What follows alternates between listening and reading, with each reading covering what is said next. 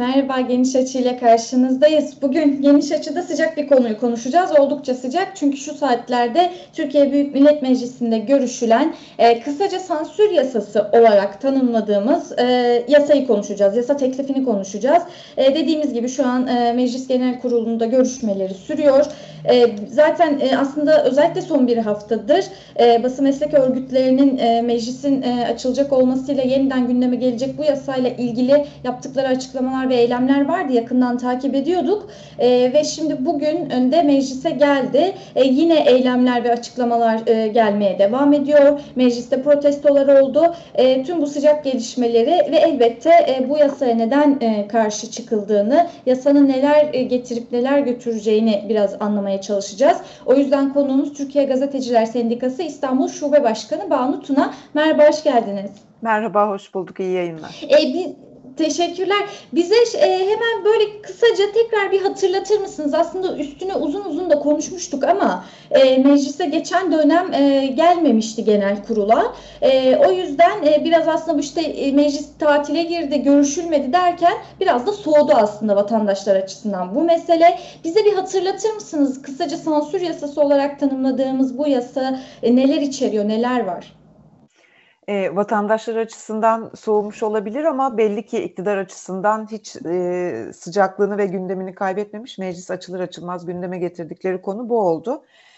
E, de, bu yani yasanın e, AKP'nin hepimizin malumu şöyle bir şeysi var. E, bir güzel bir şey yapıp e, vitrin hazırlayıp arkasını aslında kimsenin meclisten geçmesini istemeyeceği şeylerle doldurmak konusunda uzman. Dolayısıyla bu yasanın da ismi e, dezenformasyon yasası. Kim istemez dezenformasyondan kurtulmak, buna maruz kalmamak. Ee, içinde işte böyle şeker kaplı zehir gibi e, internet gazetecilerinin çok uzun zamandır sorunu olan özlük haklarının yani birer gazeteci olarak kabul edilmeleri, basın yasasına tabi çalışabilmeleri, e, e, basın kartı alabilmeleri gibi çok uzun zamandır bizim de onların da e, mücadele sürdürdüğü bir alandı ve bu, bu alanı düzenleyeceklerini söylediler. E, ama arkasında barındırdığı tehlike e, dezenformasyonla mücadele veya işte internet gazeteciliğinin tanınması nın yanında çok çok çok büyük tehlikeler barındırıyor geri planda. E, basın meslek örgütleri ve sendikalar daha çok ses çıkartıyor bu meseleyle ilgili olarak fakat ben e, ısrarla söylemek isterim ki e, bu konu sadece gazetecilerin konusu değil. E, sosyal medyayı kullanan herkesin, sosyal medya şirketlerinin de konusu. Sosyal medyayı kullanan herkes dediğimizde de zaten toplumun çok büyük bir bölümünü kastetmiş oluyoruz. Sadece e, işte Twitter, Facebook, Instagram gibi e, şeyler değil, mikro blogging siteleri veya sosyal medya siteleri değil, WhatsApp gibi yazışma siteleri de e, onlar da bir, bir tür sosyal medya kapsamında ele alınıyor. Bunları kullananlar da etkilenecekler bu yasanın çıkması halinde. Dediğiniz gibi şu anda görüşmeleri başladı. Bugün de ilk 19 maddenin geçmesi bekleniyor. Yarın bir ara verilecek. Perşembe günü görüşmeye devam edilecek. Şimdi bu üç grup bakımından bakalım isterseniz yasanın barındırdığı evet. tehlikeleri. Hı hı. Adet yani bir mayın tarlası gibi.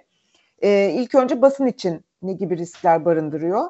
Ee, internet gazetecilerine mesela işte basın kartı taşıma hakkı, basın yasasına tabi olma hakkı getirilecek, o alan düzenlenecek. Fakat e, yayınlanan bir haberin ardından o haberle ilgili bu bu bir yalan haberdir, dezenformasyondur, düzeltmesini istiyoruz diye bir düzeltme yollandığında normalde bu yazılı basında üç gündür itiraz hakkı vardır kuruluşun, medya kuruluşun. Hayır ben haberimin arkasında duruyorum bu haberde bir hata yok diye. İnternet için bu bir gün ne düşürülüyor. Bir günde siz o tebliği alacaksınız. Aynı gün içinde ki onun sabah 10'da geleceğini varsayalım hadi. Aynı gün içinde avukatlarınıza ileteceksiniz. Avukatlar buna bir itiraz hazırlayacak, gidecek bunun itirazını yapacak. Neredeyse imkansız. E bu sonuçta ne doğuracak? E, internet siteleri tekzip bülteni hı hı. haline gelecek. Hoşlanılmayan, hoşa gitmeyen, e, iktidarın ya da iktidara yakın çevrelerin hoşuna gitmeyen her haber kaldırılıp bir de üzerine tekzip yayınlanması zorunluluğu getirilecek. Ee, başka ne gibi riskler barındırıyor?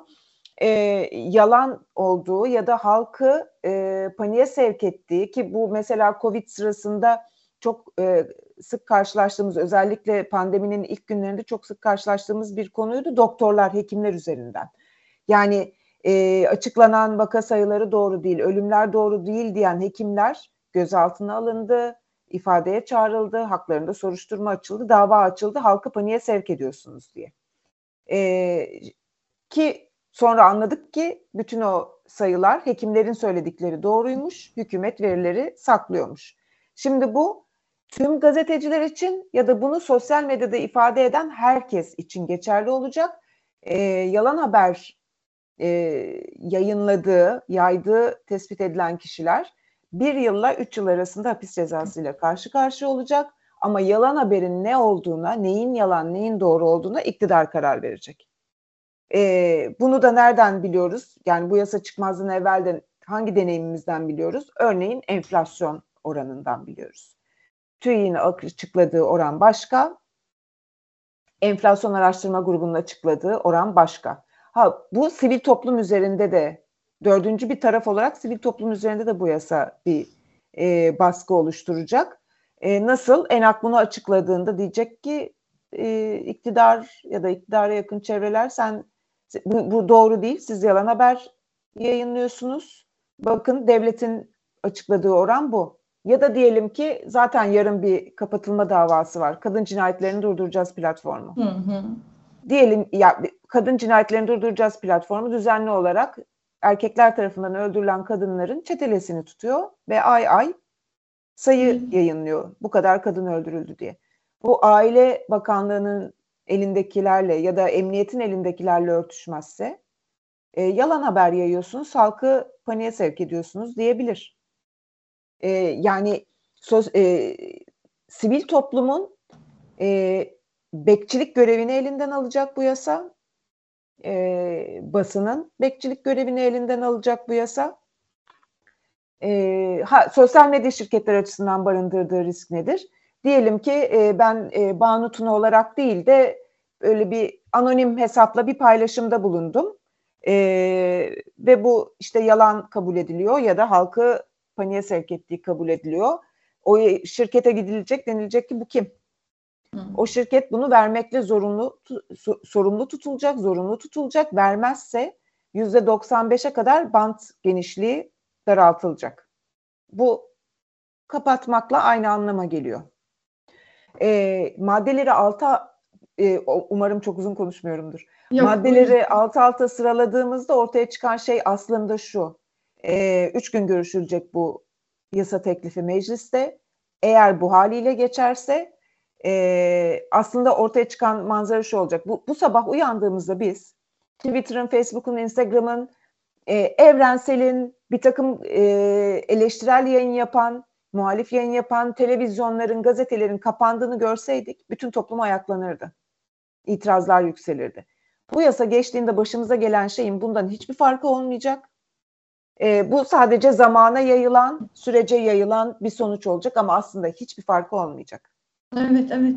Ee, bir yandan e, şöyle de değil mi yasanın içerisinde işte bu özellikle Twitter'daki işte etiketli paylaşımlarda örgütlü suç kapsamında sayılacak evet. değil mi? Evet, evet. Yani, yani bütün o, o hashtag etiketleri... kampanyaları evet. işte akşam 9'da buluştuğumuz e, belirli bir meseleye karşı ses çıkarttığımız ki toplumun elinde kalmış son et, e, eylemlilik halidir bu. Yani sokağa çıkmaya korkuyor artık insanlar. E, kolluk şiddetinden korkuyor, gözaltına alınmaktan korkuyor, yargılanmaktan korkuyor. İnsanların aşağı yukarı korkmadan eylemlilik gösterebildiği tek alan buydu. O hashtaglerin altında toplanmaktı. Şimdi o alanda boğuluyor. Evet. E, peki şimdi bir yandan e, şunu da kısaca alalım. E, akıllarda da hem soru işareti kalmasın hem de nasıl olacak meselesine de bakmak açısından önemli görüyoruz. E, dezenformasyonla mücadele adı altında getirdiklerini zaten belirttiniz. E, ama zaten e, özellikle Türkiye'de dezenformasyonla bir mücadele gerekli değil mi?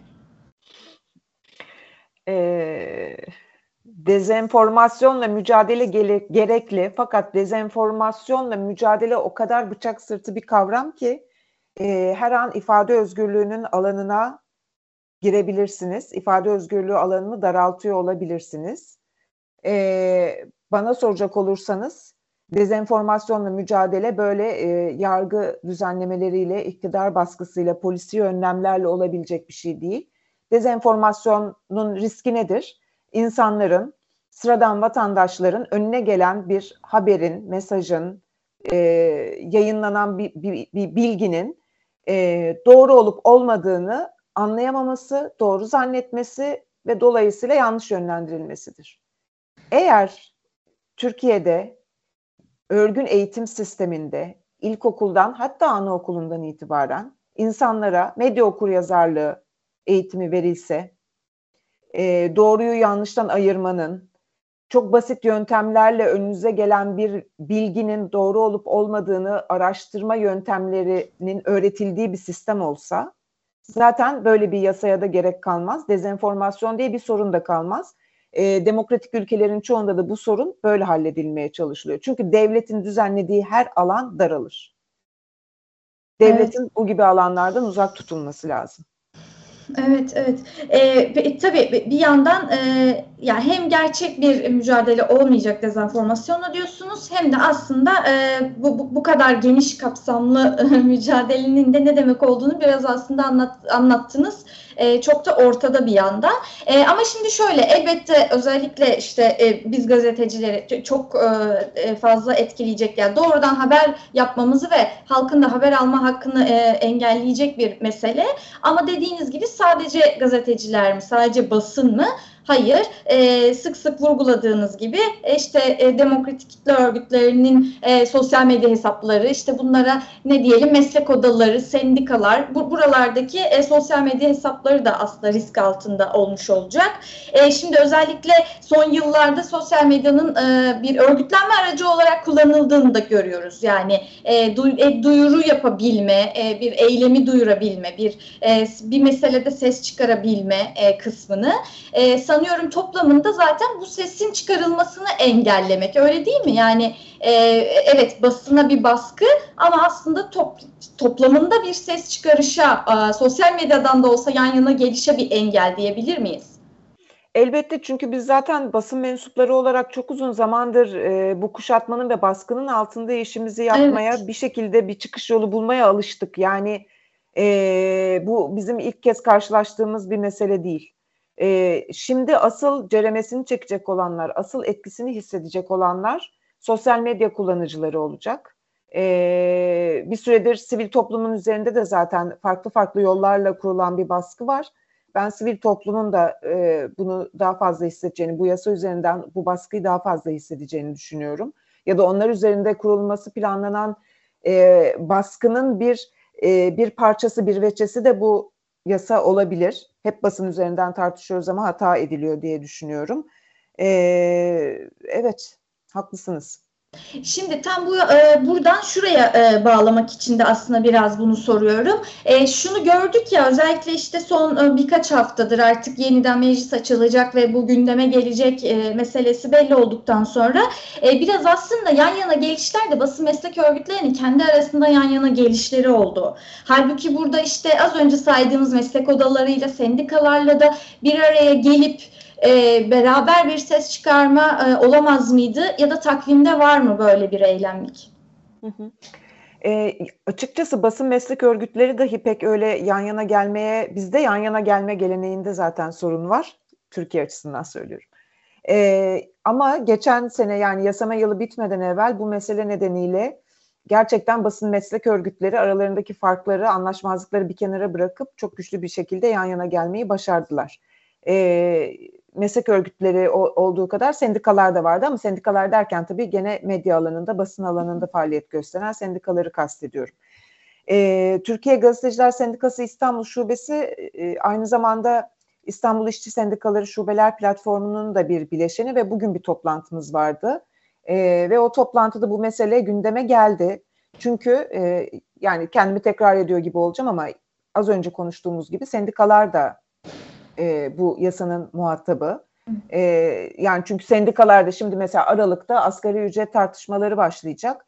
Biz bir sendikalar asgari ücretin belirlenmesi yönünde bir talepte bulunacak. Diyecek ki bu ülkede yoksulluk sınırı 23 bin lira e, bunun altında kalmasın diyecek mesela ya da bunun şu kadar üzerine çıksın diyecek. Ama yoksulluk sınırının 23 bin lira olduğunu kim söylüyor? E, en demokratik, en temel taleplerimizi ifade ederken bile karşımıza gelecek bu mesele. E, dolayısıyla evet mesela platformda da bugün konuştuk ve bu konuda bir açıklama yapılması gerektiğini e, karara bağladık. E, ama ne kadar geç kaldık, geç kalmadık mı bu evet bir tartışma konusu çünkü önümüzde sadece üç gün kaldı.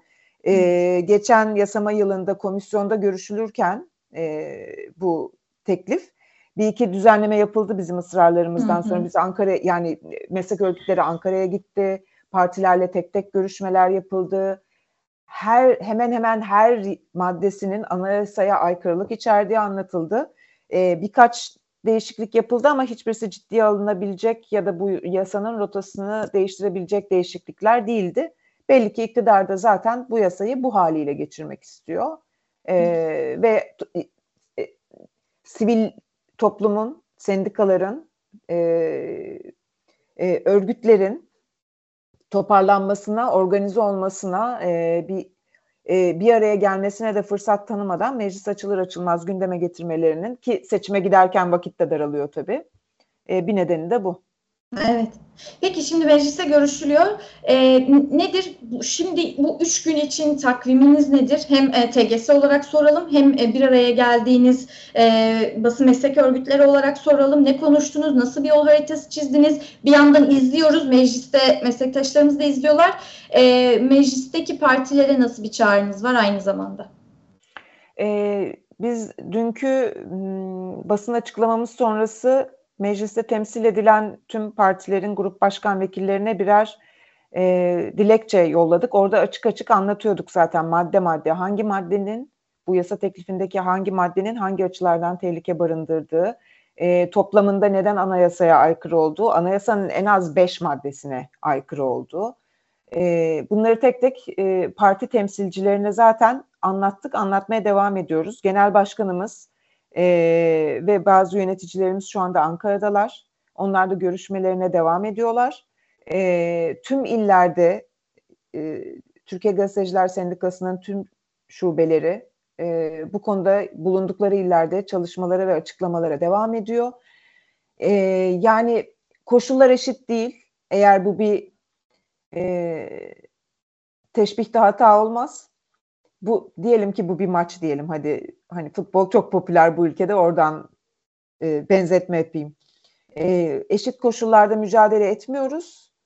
E, üstelik bizim tribünlerimizde pek bir seyirci de yok. E, hakem de taraflı. E, ama biz yine de e, yani o maça çıkmayacak mıyız?